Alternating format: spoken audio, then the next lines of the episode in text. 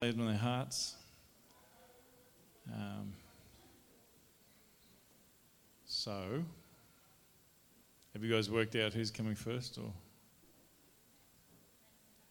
Matt. Okay, Matt.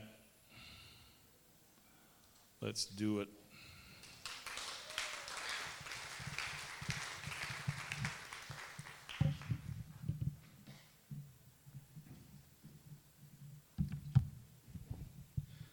Okay. I drew the short straw, I think.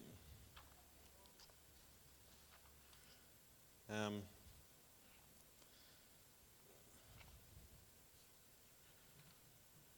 let's just pray for a second. Just thank you, Lord. I thank you, Lord, that we're all we can all come together. Thank you that you're the glue that, that really holds us all together. And I thank you for your Holy Spirit. In Jesus' name. So, I was going to tell a joke, but May already did that.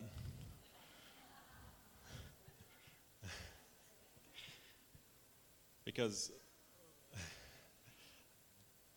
So, um, so who knows that God has a whole, um, sense of humor? Yes.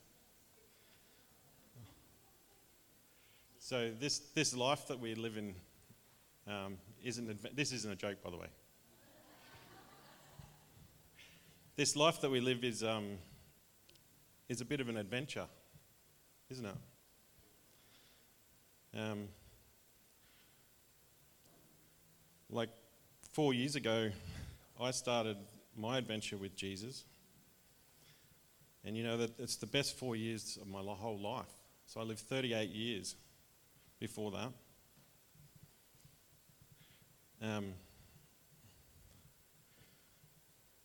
so I've been struggling with purpose for a little bit. Like, what am I? What am I doing? What are we? What are we doing? What are we actually doing? And you know, I got a bit I don't know, I got a bit antsy and I started trying to, um, I was poking Tim a little bit. I was saying, What's going on, Tim? What are we doing? And Tim would just share wisdom. So, I want to tell you a quick testimony and then I want to read some stuff out of the, the, um, out of the New Testament. So, just before Christmas, I went on a. Um, an evangelism school, basically. And that school was pretty wild, actually. You've got like 120, you know, people who are so hungry for Jesus that they just, yeah, I felt very, very inadequate and underqualified. But there was one night, and I was listening to uh, one of the preachers, and I'm thinking to myself, I don't think I'm like these people. I don't think I could get up there and do that. And I was saying it to God, and I'm saying, like, you know, what's my purpose, Lord? Like, I have this heart for out for reaching out, and I love talking to people about Jesus. But what, you know, I'm not like him. And, you know, I left it at that, and I started worshipping again.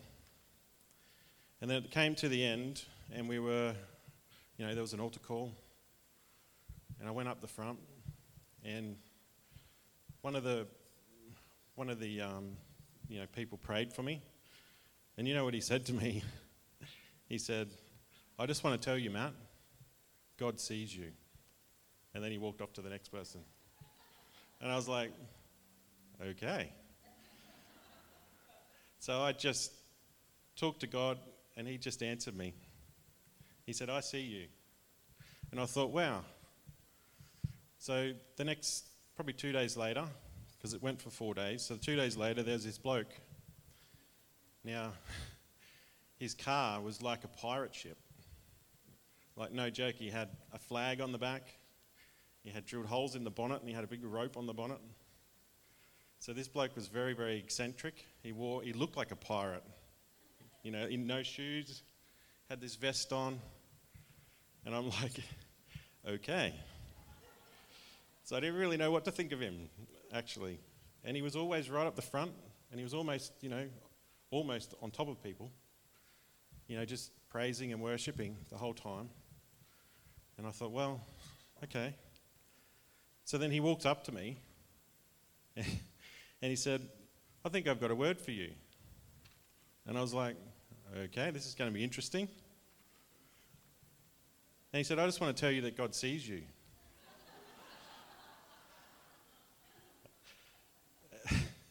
so after that, I really had to listen because that was from the least, like the person I would have least expected God to speak through. And he spoke to me and he said, God sees you. So that led me to a conversation with someone back here when I got back and I was telling them about it. And they just said to me, Well, God wants me to tell you that He sees your heart and He just wants you to be you and do you. And I'm like, Right. So all this time I'm pushing for things, and all God wants us to do is to be us we get to partner with Him.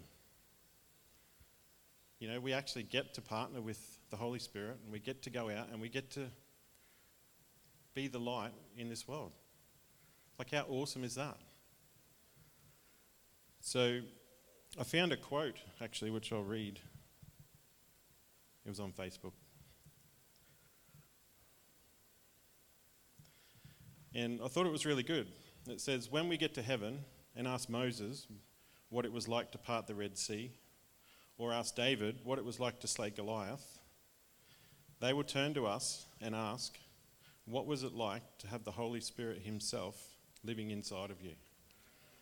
And I thought, wow, because that's what we have. So I was reading in about the Great Commission. And you know, in Mark 16, verse 15, it says, And he said to them, Go into all the world and preach the gospel to every creature. He who believes and is baptized will be saved, but he who does not believe will be condemned. And these signs will follow those who believe. In my name they will cast out demons.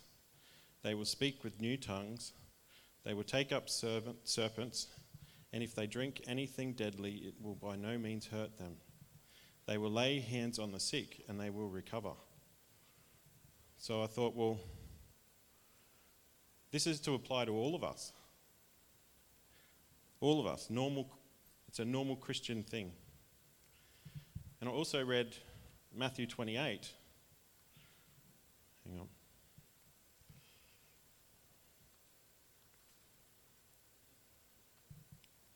Now my phone doesn't want to work.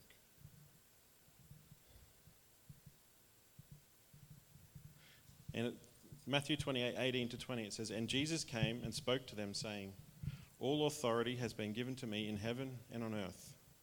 Go therefore and make disciples of all the nations, baptizing them in the name of the Father and of the Son and of the Holy Spirit, teaching them to observe all things that I have commanded you.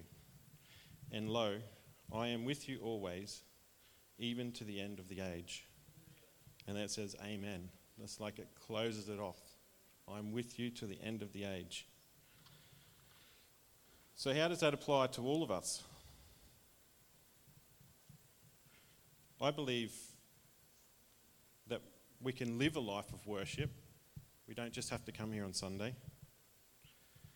Because we are, we are sons of God. I, um, I was reading Graham Cooke, who's really like a really gentle kind of fella. And one of the things that he has said is, and I thought it was really good, so I was going to share it with you. It says, Your principal role in the earth is to be loved by God, to be loved outrageously, and then to give that love to everyone that you connect with. And, like, how simple is that? That's it. So, as we go to work, what do we do? We love the people around us. How do we love the people around us? Because we are loved. You know, it doesn't matter what you're doing. Um, I find myself as a school chaplain at the moment, and it's a real challenge because normally I could tell people about Jesus and I could, you know, say to them, Jesus loves you. But as a school chaplain, the school says you can't do that. So they want us there, but we can't say Jesus. So, how do we show God's love? We are the light and we are there. And that's how we show God's love because He sees, people see it in us. And that's become really, this year especially, become really like evident to me that, you know, I've heard someone say, you know, preach the gospel to the world and if, if necessary, use words. Because our whole lives can shine. But why do they shine? It's because Jesus loves us, because God loves us. So I was thinking about my journey, and just because Josh um, is leaving, I thought, you know, in the last four years, before that, probably the year before that was probably the, one of the hardest years I've ever had. Um, and I was thinking about the people that I encountered that showed me Jesus. So, the first one was I was watching Facebook, and there was a bloke, you know, Todd White. So, most people have heard of Todd White. And he's there and he's praying for people at a death metal concert, like a, you know, concert. And they're at the back with the, the lead guitarist, which is Brian, whatever his name is. But he's got dreadlocks and they're these rough blokes. He's, you know, he's got tattoos. Todd White hasn't got tattoos, but the other bloke does. And I'm like, I started to weep. And, and I didn't know Jesus. And I'm like, what is this? What are these blokes up to? So that was the first thing that happened. The next thing that happened was um, we were at home one day and there, a knock on the door, and there was a bunch of flowers sitting there. And there was a note on the flowers. So Tam takes in the flowers, and of course we assume they're for Tam because they're flowers. And she starts reading the note, but she's got this confused look on her face, and I'm over her shoulder reading it.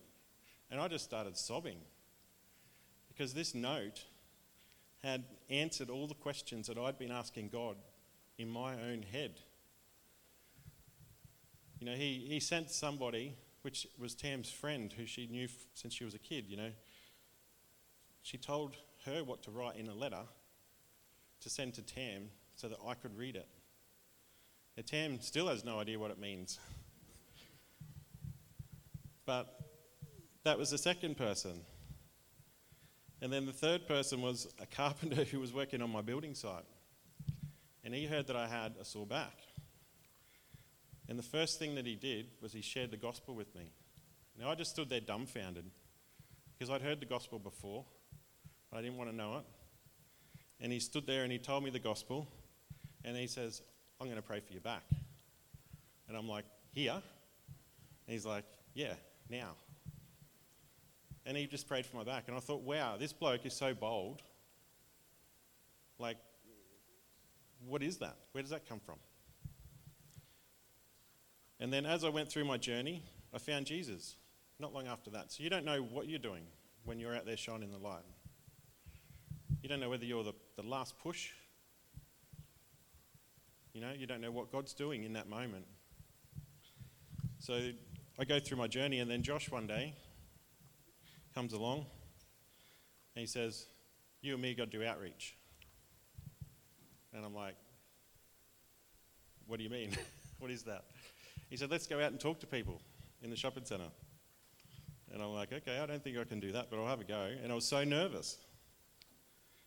And I went out there, and the rest is history. But that was because of Josh, because he shined the light. And he was just doing the normal thing that Josh does.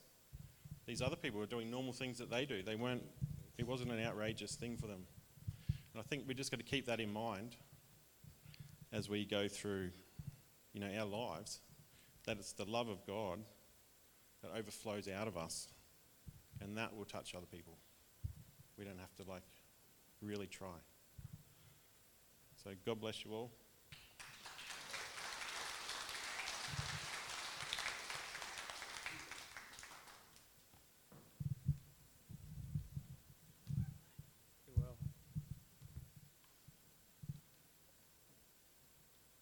Good morning, everyone. Thank you to Matt for sharing his heart. I've been a big part of that journey. I think he's one of the closest friends I have outside family. And thank you to Josh and Paige. I like to honour people, not even when they're leaving, but I think Josh definitely taught us to look to share Jesus in our workplaces, in our neighbourhoods. But um, I only have 10 minutes, so I'm not going to go too hard, or I'll probably go hard, but I won't uh, share too much. But through this uh, season, it's been a tumultuous one.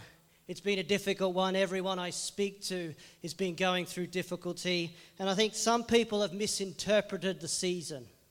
They've walked away from their marriage, they've walked away from fellowship. But for those who are continuing and seeking God with all our hearts, we have learnt to anchor everything that we have into the foundation, which is Jesus. We have no other foundation but Him this morning, so we declare who He is. But Romans 8, and I've had a fair few verses which I've had to rely on.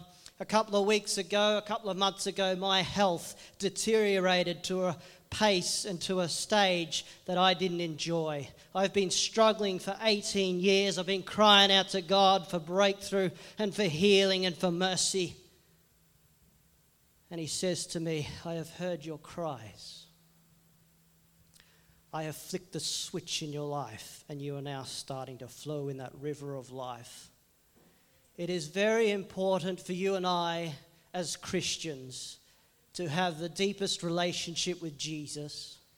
My wife cannot feel that God created void within me. I cannot feel that love that comes from God within her. A leader cannot lead or fill that void. God is the only one that can do it. And we need to build ourselves up in our most holy faith. Husbands and wives and families, we need strong families. We need to invest more into what God is seeking to do in our lives. In Romans 8, I don't have much time, but it's a great chapter starts off with there's no condemnation to those who are in Christ Jesus. As soon as we're brought into the family of God, there's no condemnation. I rolled a tractor a few years ago, $60,000, and I'm thinking, how am I going to get out of this? And the owner says, if God doesn't condemn you, Tom, I won't. There'll be a blessing in it. And that spoke so much to me of the Father's heart, the Father's love. And Paul, the writer of Romans 8, he says, Who shall separate us from the love of Christ? And Paul was very educated, uh, very qualified, I should say. Shall trouble or distress, he experienced all this, or persecution, or famine, or nakedness, or danger, or sword. He says, No, in all things we are more than conquerors. Hupaneko is the Greek word, probably one of the few Greek words I've actually looked up. And he says, You're mighty conquerors, you're super conquerors greater than Superman. This is coming from a supernatural force, the empowering and the anointing of the Spirit of God, demonstrating the love of God which is in Christ Jesus. And I've been reading about David. David was out in the fields, he was looking after the sheep. He saw the bear and the lion come and destroy what God had asked him to protect. But he saw the mighty hand of God protect the flock and protect him. So, with that passion and that zeal, Samuel anoints him to be the king of Israel. He wasn't the most masculine looking, he wasn't the biggest or the strongest. But the Lord says unto Samuel, Don't look at the outward appearance. He says, I look at the heart.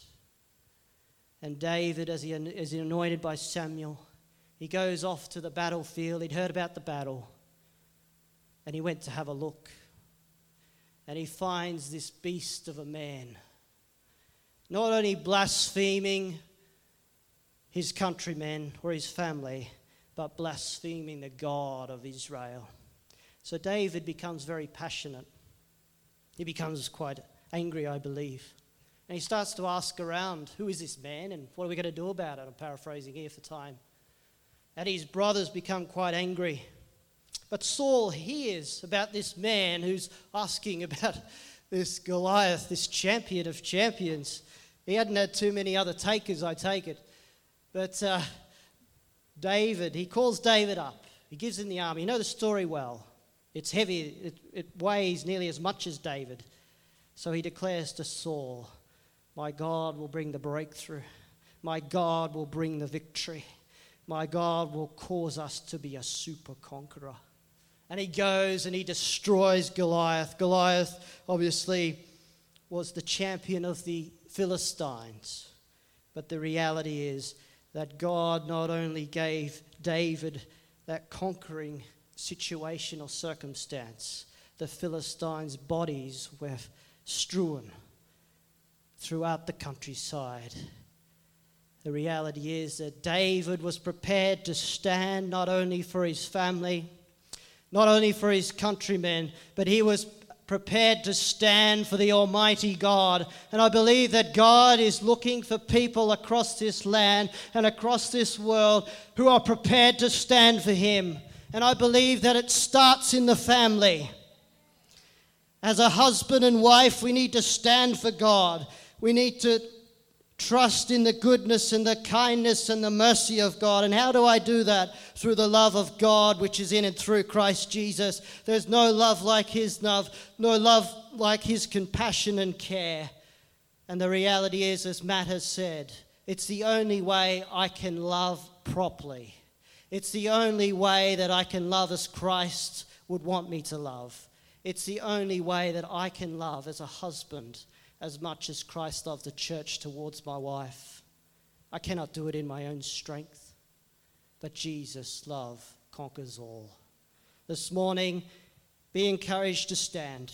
Be encouraged to put your feet on the anchor and the foundation that cannot move.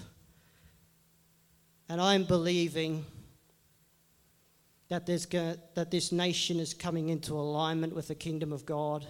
It's coming into alignment with the will of God. And we, as God's people, have to keep standing. We have to keep believing. We have to keep declaring, as David did You uncircumcised Philistine, how dare you come against me? How dare you speak ill of my God? That's what we declare this morning to the enemy. We are super conquerors because Christ has suffered and bled and died. But most of all, he's raised again from the tomb. I'll just quickly close in prayer as Brooke comes up. Our Father, we thank you that we are super conquerors. Our God, that not only are we we're victorious in all things, our God, we need the anointing and the empowering of your Spirit to do this. So we relinquish and we surrender our lives, we surrender our families, we surrender our marriages, we surrender absolutely everything to you so that you can fill us up, Holy Spirit, and we can declare the goodness, the kindness, and the love of God to a nation, to a world that needs it. We bless you in Jesus' name. Everyone says.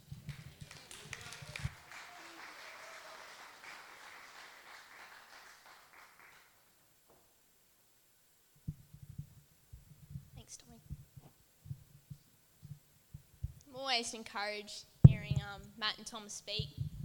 They're awesome. They've been a big part of my life over the last couple of years. So it's really amazing, and I feel so unqualified, as Matt says, to be up here next to these guys, but here I am. So I want to talk to you about something a little bit different. I want to talk to you about salmon. I want to start by reading a bit about Moses' life. Um, pretty sure everyone here knows the story well, but we'll go ahead and share a bit anyway. So, oh, thank you. That's awesome. So, starting in the beginning of Exodus, we read about how the Israelites are under oppression of the Egyptians because the Egyptians were afraid of the Israelites because they were mightier, than they. It says in Exodus 1:12, but the more they afflicted them, the more they multiplied and grew, and they were in dread of the children of Israel. So even though the Egyptians looked like they were on the upper hand, even though they were the ones who had the Israelites in slavery, the Egyptians were actually the ones who were afraid of the Israelites, which is really interesting. Um, so, reading on in the story, we hear about the king of Egypt and how he orders all the male newborn children, babies of the Israelites, to be killed on the spot. But we read in verse 17 of chapter 1 But the midwives feared God. It did not do as the king of Egypt commanded them, but saved the male children alive. And that's really important, not only just in this story, but in our lives. Who do you fear? Do you fear the oppression of Egypt? Do you fear the cultures of the world? Do you fear your boss? Do you fear your. What, what do you fear? Or do you fear your God? It's really, really spoke to me that. Um, so, reading on, reading on, um, King of Egypt ordered the killing of these babies. What really stood out to me about this is you see it repeated over and over in Scripture. You saw it in Jesus' life too. How whenever there's a move of God coming, whenever the devil knows something is coming, he always tries to snuff it out when it's small. He tried to kill Moses before Moses even came. He tried to kill Jesus before Jesus even came. So, in your life, when you start hitting a bit of friction, when you start hitting a bit of pressure, a bit of trial, know that you're on the right path. Because the devil will try and stop you because he is afraid of what you will do against him. So that's why it's really important that we just keep going, we keep fearing God and not, not the trials or the persecution. Um, when Moses' mother hid him in that basket and sent him floating along the river, who picked him up? The Pharaoh's, the Pharaoh's daughter, the princess of Egypt. It's really, really interesting here. She knew what she knew what the king had ordered about the the killing of the babies, and she knew it was an Israelite baby because she said, I'll just read a bit of chapter 2. Um, the Pharaoh's daughter said to her, Oh, here we go. The daughter of Pharaoh came down to, the, to, came down to bathe at the river, and her maidens walked along the riverside. And when she saw the ark among the reeds, she said to her maid to get it. And when she opened it, she saw the child, and behold, the baby wept. So she had compassion on him and said, This is one of the Hebrews' children. Then when his sister said to Pharaoh's daughter, Shall I go and call a nurse for you from the Hebrew women that she may nurse the child for you? The Pharaoh's daughter said to her, Go. So the maiden went and called the child's mother. So even though Pharaoh's daughter knew the rules, knew everything, she still had compassion on this child. She knew that her father's rules, she knew that the culture of this world was wrong. And she had enough conviction inside of her to stand and say no. To stand and say, No, I know what the penalties are, but no. This child is innocent. I'm going to save him. And not only did she save him, um, but she sent him back to his mother. And as Moses grew, he not only learned about the Hebrew culture and about his God and about everything like that, but it was actually the Pharaoh's daughter who was encouraging that and say, yes, you need to walk in this, you need to, need to learn about this. She wasn't trying to force him into Egypt's actually um, culture and, and gods like that. And it was really, really interesting because um, that's a really bold move for this young Egyptian princess. Um, we read about it in 1 Chronicles 4:18. God actually changed her name, this young woman. He changed her name to Bithiah, which means daughter of God, meaning you called Moses your son, though he was not. I will call you my daughter, though you are not. So, just that one action that she had enough in her to stand to her conviction, she was actually included into God's family, which is really, really awesome. So now Moses, he's grown up as a young man now. Um, he's a prince of Egypt.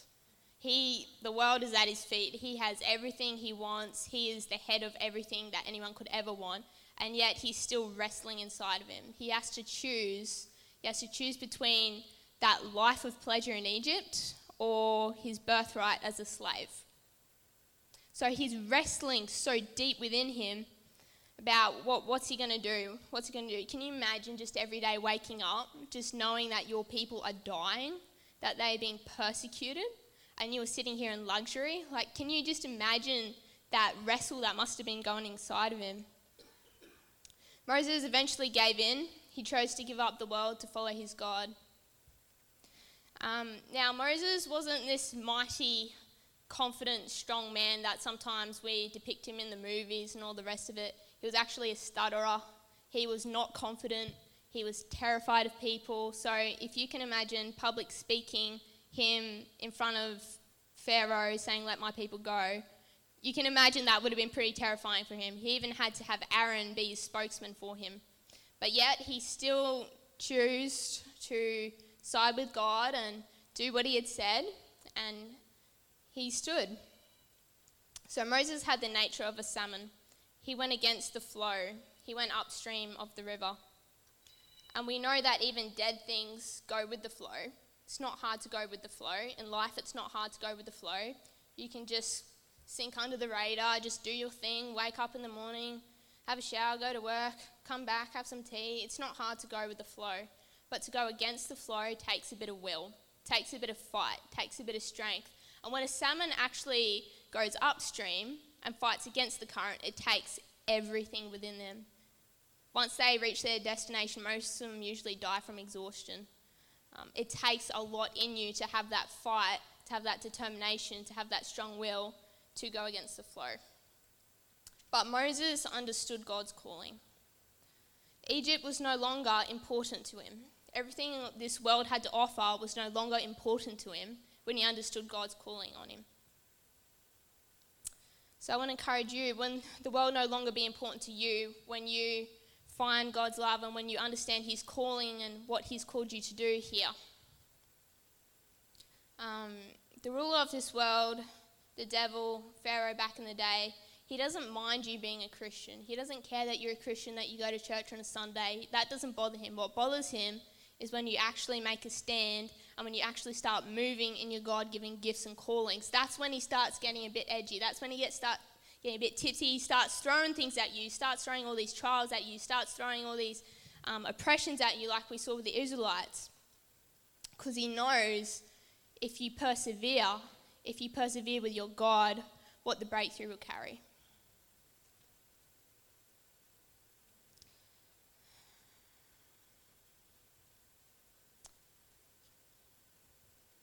The course of action should not be based on ideas and regulations of this world as it dictates.